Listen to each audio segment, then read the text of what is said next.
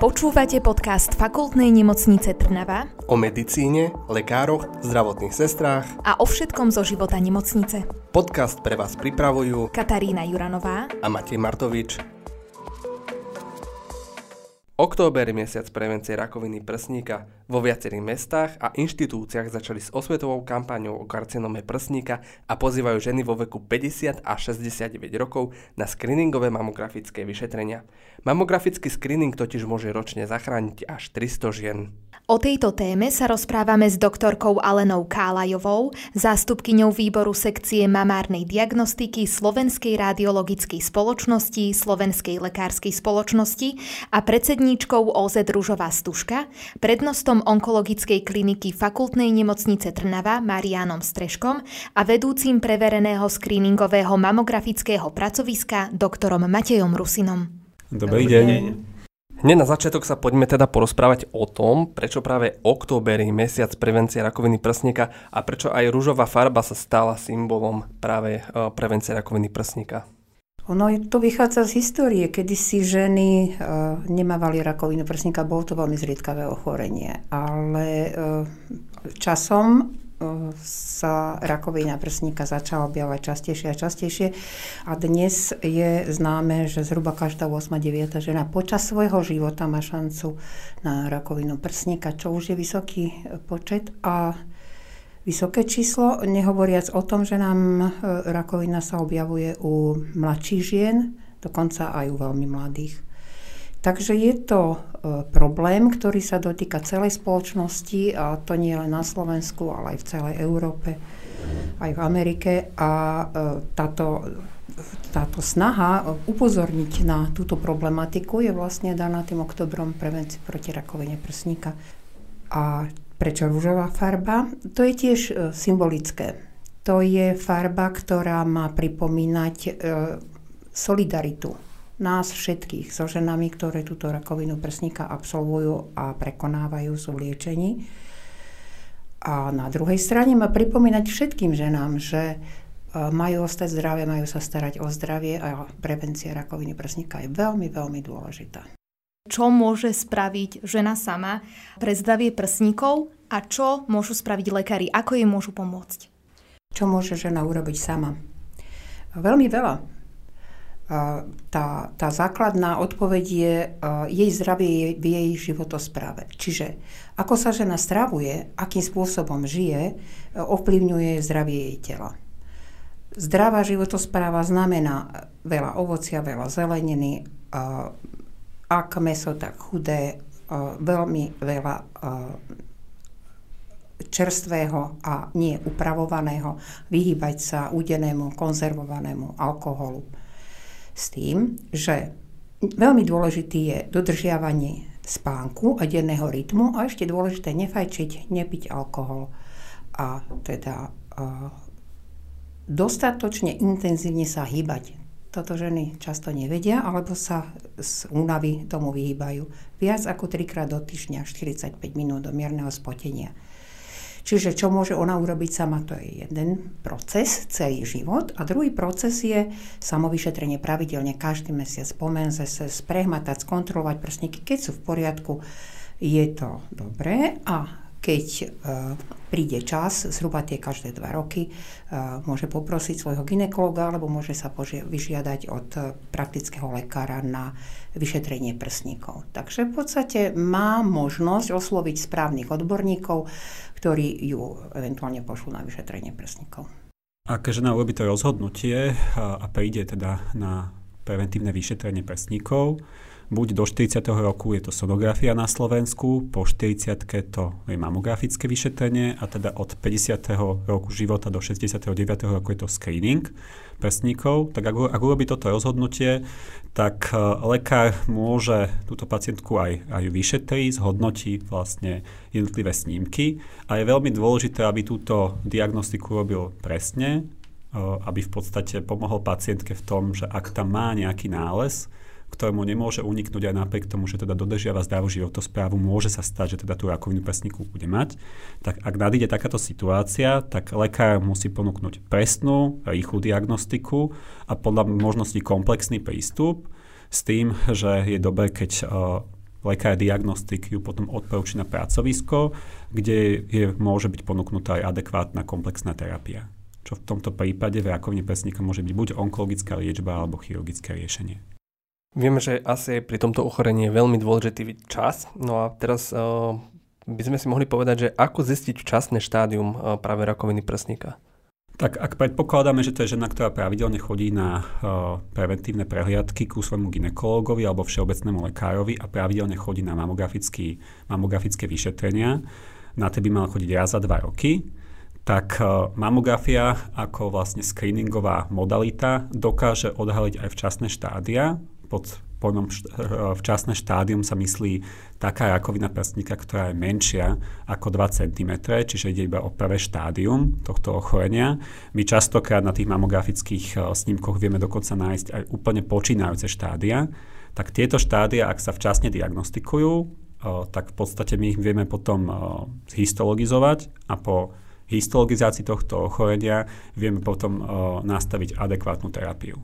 Čiže to, to, to kľúčový, ten kľúčový moment je prísť na zobrazovacie vyšetrenie. V prípade žien cez 40 je to mamografia, v prípade mladších žien je to sonografické vyšetrenie a ak sa na tomto vyšetrení nájde podozrivý nález, vždycky by sa z neho mala spraviť histológia a tá sa realizuje vlastne odberom materiálu z prsníka. Z tej vašej praxe sú skôr tie včasné diagnostiky alebo tie, ktoré v podstate už um, pretrvávajú nejaký čas? Tak na Slovensku to aktuálne je tak, že screening uh, odštartoval v septembri 2019. Uh, dovtedy to bolo tak, že veľké množstvo žien chodili aj v tých neskorších štádiách, práve preto, že skôr prišli v čase, keď si už nahmatali nejakú hrčku a to už väčšinou býva skôr neskôr ako skôr. Dôležitejšie je skôr to, že ja v podstate zdravú pacientku Eh, skontrolujem a zistím, že tam má ložisko, ktoré si ešte sama nevie nahmatať a nevie ho nahmatať ani samotný ginekolog a takéto štádia sú väčšinou veľmi ľahko a dobre riešiteľné.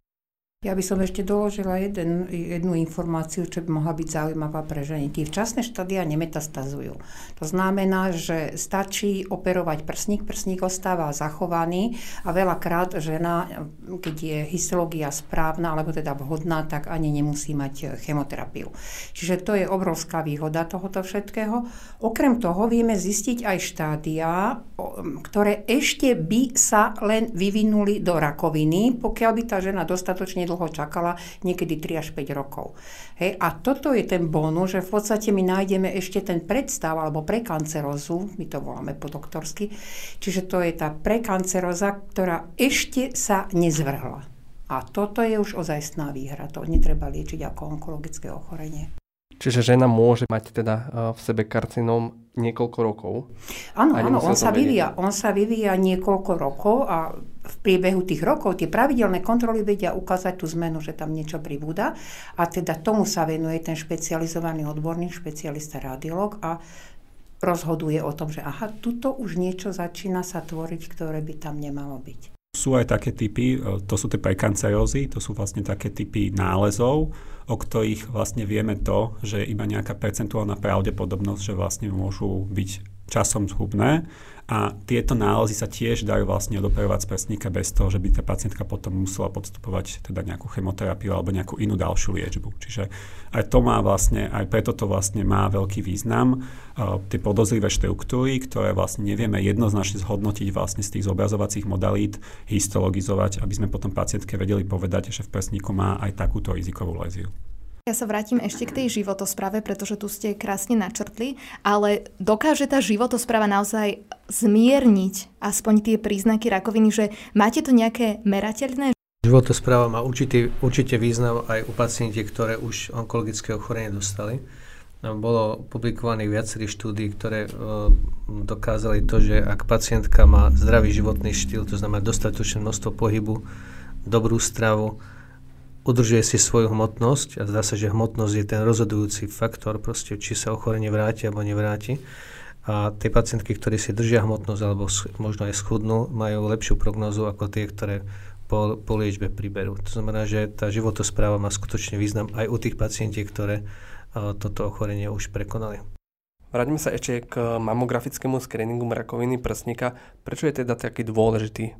Tak v prvom rade zachraňuje životy, to je treba povedať na prvom mieste.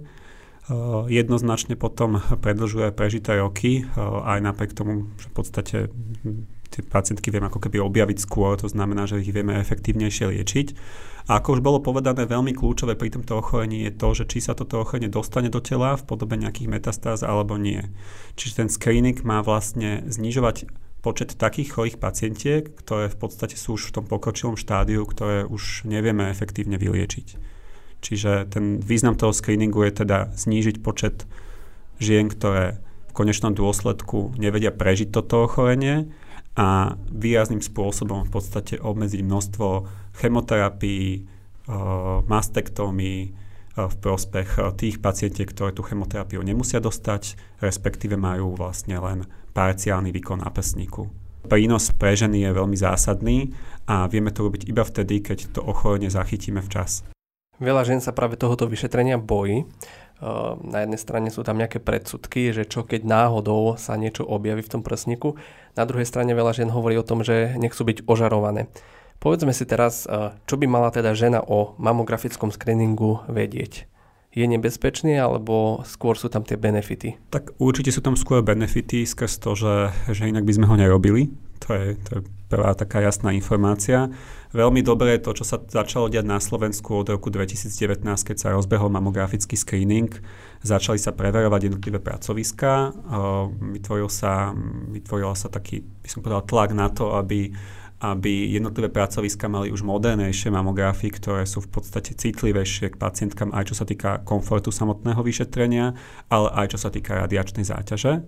To znamená, že všetky tie staršie mamografické stroje uh, idú do úzadia, podobne tak, jak sa to stalo aj v uh, našej fakultnej nemocnici. Starý stroj sme v podstate poslali do minulosti, boli zakúpené nové mamografické prístroje, ktoré by už mali byť citlivejšie k pacientkám. Samozrejme, to radiačné, uh, tá radiačná záťaž stále zostáva otázkou, ale aktuálne nepredstavuje vôbec také rizika ako v minulosti a rozhodne benefit e, z včasného záchytu je väčší ako samotná radiačná záťaž pre danú pacientku. Vy ste spomínali tie preverované screeningové pracoviska, takže najskôr si povedzme o nich a potom aj ako toto pracovisko vôbec vyzerá. Previerka pracoviska e, znamená toľko, že pracovisko sa na to pripraví. Eh, je tam urobený kus veľkej práce, eh, aby sa zorganizovala efektívne práca, aby nasledovali jednotlivé vyšetrenia, navezovali na seba, aby žena, ktorá príde na vyšetrenie, mala mamografiu, ak treba sonografiu a ak treba aj odber vzorky okamžite, alebo náväzne na seba najneskôr do tých troch týždňov. Musí pracovisko vyhodnocovať štatistiku, aby si videlo, aby videlo, ako pracuje, aby malo spätnú väzbu o záchyte eh, tých eh, onkologických ochorení. No a eh, v neposlednom rade je tam kopec eh, technickej dokumentácie a radiač, kontrola radiačnej záťaže a určitý mapovanie celého procesu. Čiže, čiže je to jeden komplexný systém, na ktorý pracovisko musí dopredu nastúpiť. Hej? Čiže musí si to akoby odpracovať minimálne rok až dva a potom sa môže prihlásiť do screeningu, potom príde e, preverovacia komisia z ministerstva zdravotníctva, ktorá má poverenie na vstup na pracovisko a všetky tieto aspekty práce e, preverí a pokiaľ pracovisko e, teda dosiahne určitý hraničný počet bodov alebo navyše, tak v podstate je odporúčené do schválenia pre, za, za zmluvnenie pre poisťovne ako screeningové pracovisko. Čiže musím povedať, že tu v Trnave sú dve screeningové pracoviska a pred obidvomi teda sa veľmi skláňam a odporúčam ženám, aby ho ich e, navštívili, pretože za tým je kus kvalitnej veľkej e, práce a veľmi seriózny systematický prístup k žene. Ja dám ešte takú podotázku, pani doktorka hovorila, že ženy môžu teda prísť. Ako teda ženy môžu prísť e, do nášho pracoviska? Tých možností je viacero, dneska našťastie. E, prvá možnosť je, že ženu môže pozvať všeobecný lekár, ginekolog, vypíše žiadanku, pošle ich na mamografický screening alebo prevenciu. Ďalšia možnosť je, že aj priamo poisťovne po, po, posielajú pozývacie listy normálne do schránok a tá, ten pozývací list slúži ako žiadanka, čiže aj priamo poiste, poisťovne poistencov svojich pozývajú na mamografický screening. A posledná uh, možnosť, ktorá je vlastne teraz otvorená, uh, relatívne čerstvo, je to od mája, pacientka, ktorá je v tom veku od 50 do 69 rokov, ak by prišla na takéto screeningové pracovisko, tak toto screeningové pracovisko jej tento screening môže vykonať a žiadanku môže vypísať aj samotný radiolog na pracovisku. To znamená, že kľúčom alebo cieľom toho pozývania je to, aby každá žena v tomto veku od 50 do 69 rokov mala otvorenú cestu na ľubovoľné z týchto screeningových pracovisk aby bola v podstate svojím spôsobom odstimkovaná v tom dvojročnom intervale, aby sa nestalo, že vzhľadom na akúkoľvek prekážku na ten screening nepríde.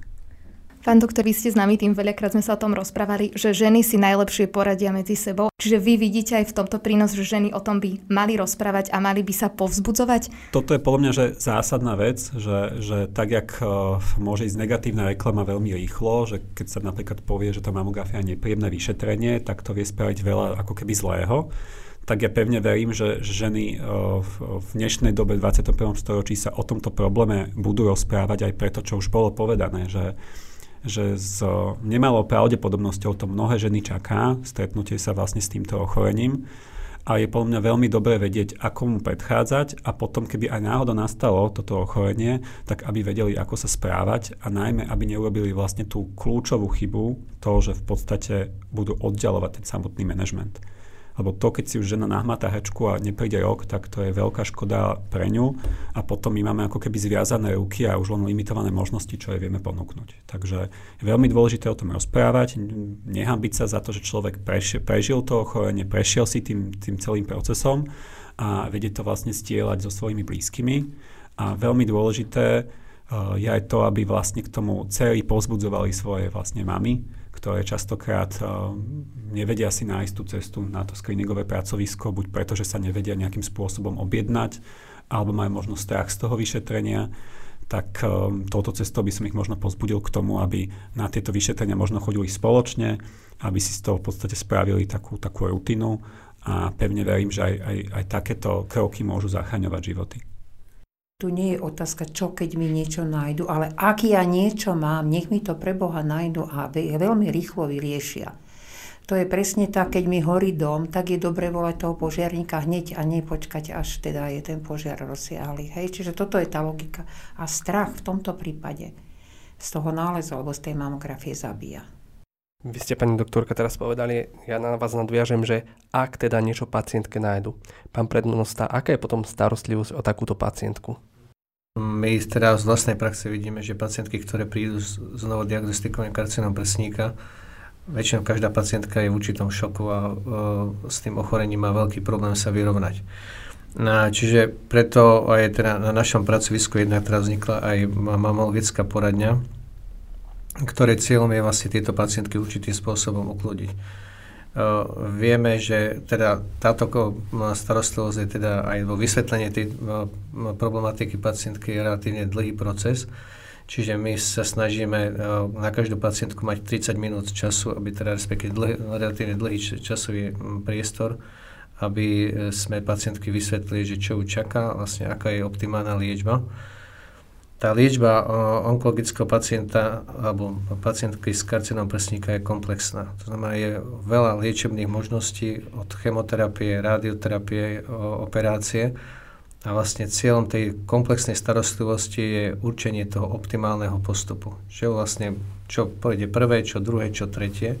A cieľom je jednak zlepšiť, jednak optimalizovať, optimalizovať liečbu a tým pádom aj prognoz pacientky, ale samozrejme aj e, minimalizovať, e, minimalizovať radikalizáciu výkonu. Čiže aby sme pacientku čo najmenej mutilizovali a aby ten aj operačný výkon, aj podanie chemoterapie, aj podanie radioterapie bolo minimalizované s tým, aby sme sa e, predišli potom nejakým ďalším nežiaducím účinkom v budúcnosti. Existuje alebo poznáme taký termín mamologická komisia. Čo si pacientka môže pod týmto predstaviť a kto je súčasťou tejto komisie? Mamologická komisia vznikla na základe toho, že skutočne vlastne liečba karcinom prsníka ide veľmi dopredu a sú rôzne liečebné možnosti a ich optimálne, ich optimálnej sekvencie je rozhodujúce pre prognozu pacientky. Čiže preto vznikla mamologická komisia, ktorej členmi je klinický onkolog, radiolog alebo mamolog, patolog a chirurg A vlastne na tejto mamologickej komisie sa snažíme nájsť tú optimálnu liečbu pre pacientku. To znamená, o prognoze pacientky a o liečbe nerozhoduje jeden lekár, ale rozhoduje tým lekárov, ktorí sa snažia ten nájsť najoptimálnejší spôsob liečby. Vy ste spomínali aj mamologickú poradňu. Ja sa spýtam teda, čo je to teda mamologická poradňa? Kto tam pracuje alebo kto sa venuje týmto pacientkám v tejto poradni? Na tomto pracovisku pracujú vlastne naši lekári, klinickí onkológovia. A vlastne do tejto poradne chodia pacientky, ktoré majú jednak diagnostikované nádorové ochorenie alebo majú nejaké suspektné onkologické ochorenie hovorím, veľký benefit tej, e, tejto poradne je v tom, že skutočne my sme našim doktorom vytvorili relatívne veľký časový priestor. Čiže e, je, skutočne my vlastne pacientkou, keď má diagnostikované ochorenie, pripravujeme celú, celú vlastne jej staging, to znamená určenie rozsahu toho ochorenia a vlastne pripravujeme na tú ďalšiu liečbu, ktorú, ktorá ju čaká. Ja by som len podotkla, že e, vytvorenie prsníkovej komisie je cieľom celého screeningu a takým najvyšším e, bodom, ku ktorému sa screening e, vlastne upína. Ide o to, že pokiaľ žena na pracovisku radiologickom je kompletne zdiagnostikovaná, je doriešovaná odborníkmi, ako povedal pán prednosta, ale tá žena nemusí chodiť po tých jednotlivých ambuláciách, nemusí tam sedieť, ona proste dostane kompletný výsledok. A toto je cieľom, že žena v krátkej dobe vie negatívny výsledok, že je v poriadku, alebo vie, že sa niečo deje a keď sa niečo deje, tak dostane už výsledok sedenia a konzília mnohých odborníkov, ktorí sa rozhodujú, je najväčší prospech. Celému tomu procesu, že ako tá pacientka prejde od toho prvého vykročenia na to mamografické vyšetrenie až k, k mamologickej komisii, tak tam je dôležité presne, čo tu bolo povedané, že e, pacientka keď príde do nemocnice, v rámci jedného sedenia by mala byť zrealizovaná mamografia, ak je nutné doplnená sonografia a ak je to potrebné, tak rovno odber materiál na patológiu alebo teda histológiu a pacientka už rovno by mala, respektíve my to tak tu v Trnave robíme, že rovno objednaná do mamologickej poradne, Pričom ten interval medzi tým, jak tam ona príde a od, to, od tej prvej diagnostiky je väčšinou do 9 až 14 dní, čo je čas, ktorý potrebujú patológovia na to, aby zhodnotili tú histológiu. Od toho momentu v podstate už táto pacientka komunikuje s lekárkou na tejto mamologickej poradni a ona už nemusí chodiť ako keby viackrát do nemocnice, iba teda v prípade, že by išlo nejaký chirurgický výkon, ešte chirurgiu pred samotným operačným výkonom vidí, čo je teda normálny postup, ale cieľom je práve to, aby pacientka nemusela 5 krát prísť na pracovisko kvôli nejakému dodatkovému vyšetreniu, ale iba vtedy, ak o tom rozhodne mamologická komisia a doplní tam možno nejaké zobrazovanie, ako je napríklad magnetická rezonancia, alebo je nutné napríklad označiť nejaké ložisko klipmi a podobne. Čiže ten, ten, tá, tá primárna filozofia screeningu je vlastne zoptimalizovať všetko, všetky tieto procesy tak, aby žena, keď uh, už aj to ochorenie má, tak sa vlastne uh, nestala nejakým nejakým vlastne neustálým navštevateľom vlastne zdravotníckej inštitúcie, ale prišla tam vždycky iba vtedy, keď to je naozaj nutné. Pán prednosta, ja mám ešte poslednú otázku. Ženy, ako náhle už majú diagnózu rakoviny, automaticky prichádza strach zomriem. Už to tak nie je. Pozbuďte teda ženy, že už sa to nespája hneď s tým, lebo ženy automaticky nabehnú na tú cestu, že vidia ten negatívny koniec. Pacientky, ktoré, ktoré chodia na screening a diagnostikuje sa včasné ochorenie, jednak tie pacientky majú veľkú, veľmi veľkú pravdepodobnosť, že toto ochorenie prežijú a že sa z tohto ochorenia vyliečia. Ale čo je dôležité, vlastne to preto vyzývame na ten screening, pacientky nemusia z veľkej časti ani postúpiť chemoterapiu. Čiže to je vlastne ďalší taký ten veľký strašiak, čo sa tie naše pacientky doboja.